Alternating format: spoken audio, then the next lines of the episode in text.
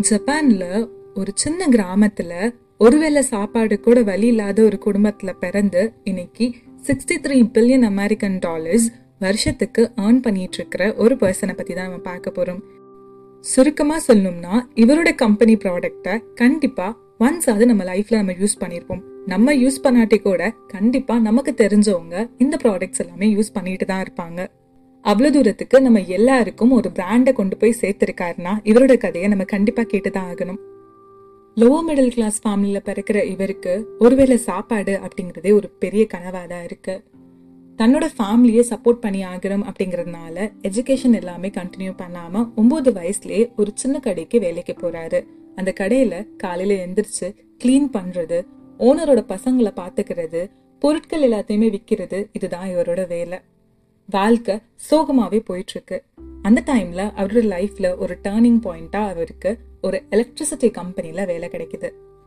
Electricity கம்பெனில join பண்ணதுக்கு அப்புறம் அவருக்கு லைட் பல்ப் சாக்கெட் இந்த மாதிரி விஷயங்கள்ல நிறைய இன்ட்ரெஸ்ட் வருது. டெய்லி அதை பத்தி கத்துக்க ஆரம்பிக்கிறாரு.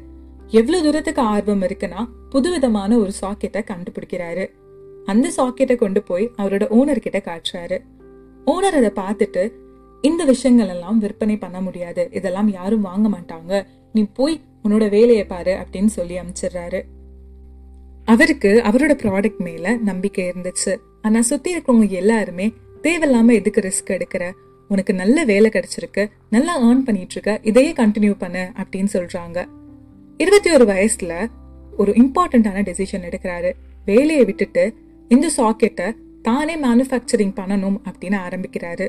அவர் ஒய்ஃபோட நைட்டு ஃபுல்லாக உட்காந்து சின்ன வீட்டில் இந்த சாக்கெட் எல்லாத்தையுமே மேனுஃபேக்சர் பண்ணுறாரு மேனுஃபேக்சர் பண்ண ப்ராடக்டை நிறைய சின்ன சின்ன கடைகளுக்கு கொண்டு போய் விற்க ட்ரை பண்ணுறாங்க ஆனால் அதை யாருமே வாங்கலை.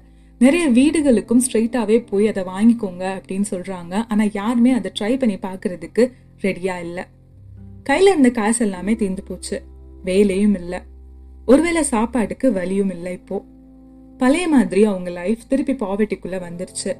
ஆனால் அவங்களுக்கு அவங்களோட ஐடியாஸ் மேலேயும் ப்ராடக்ட் மேலேயும் நம்பிக்கை இருந்துச்சு.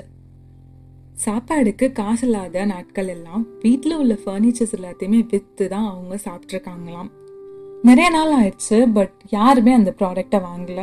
அவங்க கிட்ட இனி விற்று சாப்பிட்றதுக்கும் பொருட்கள் இல்லை. சுத்தமாக கையில் காசே இல்லாத ஒரு சூழ்நிலை வந்துருச்சு.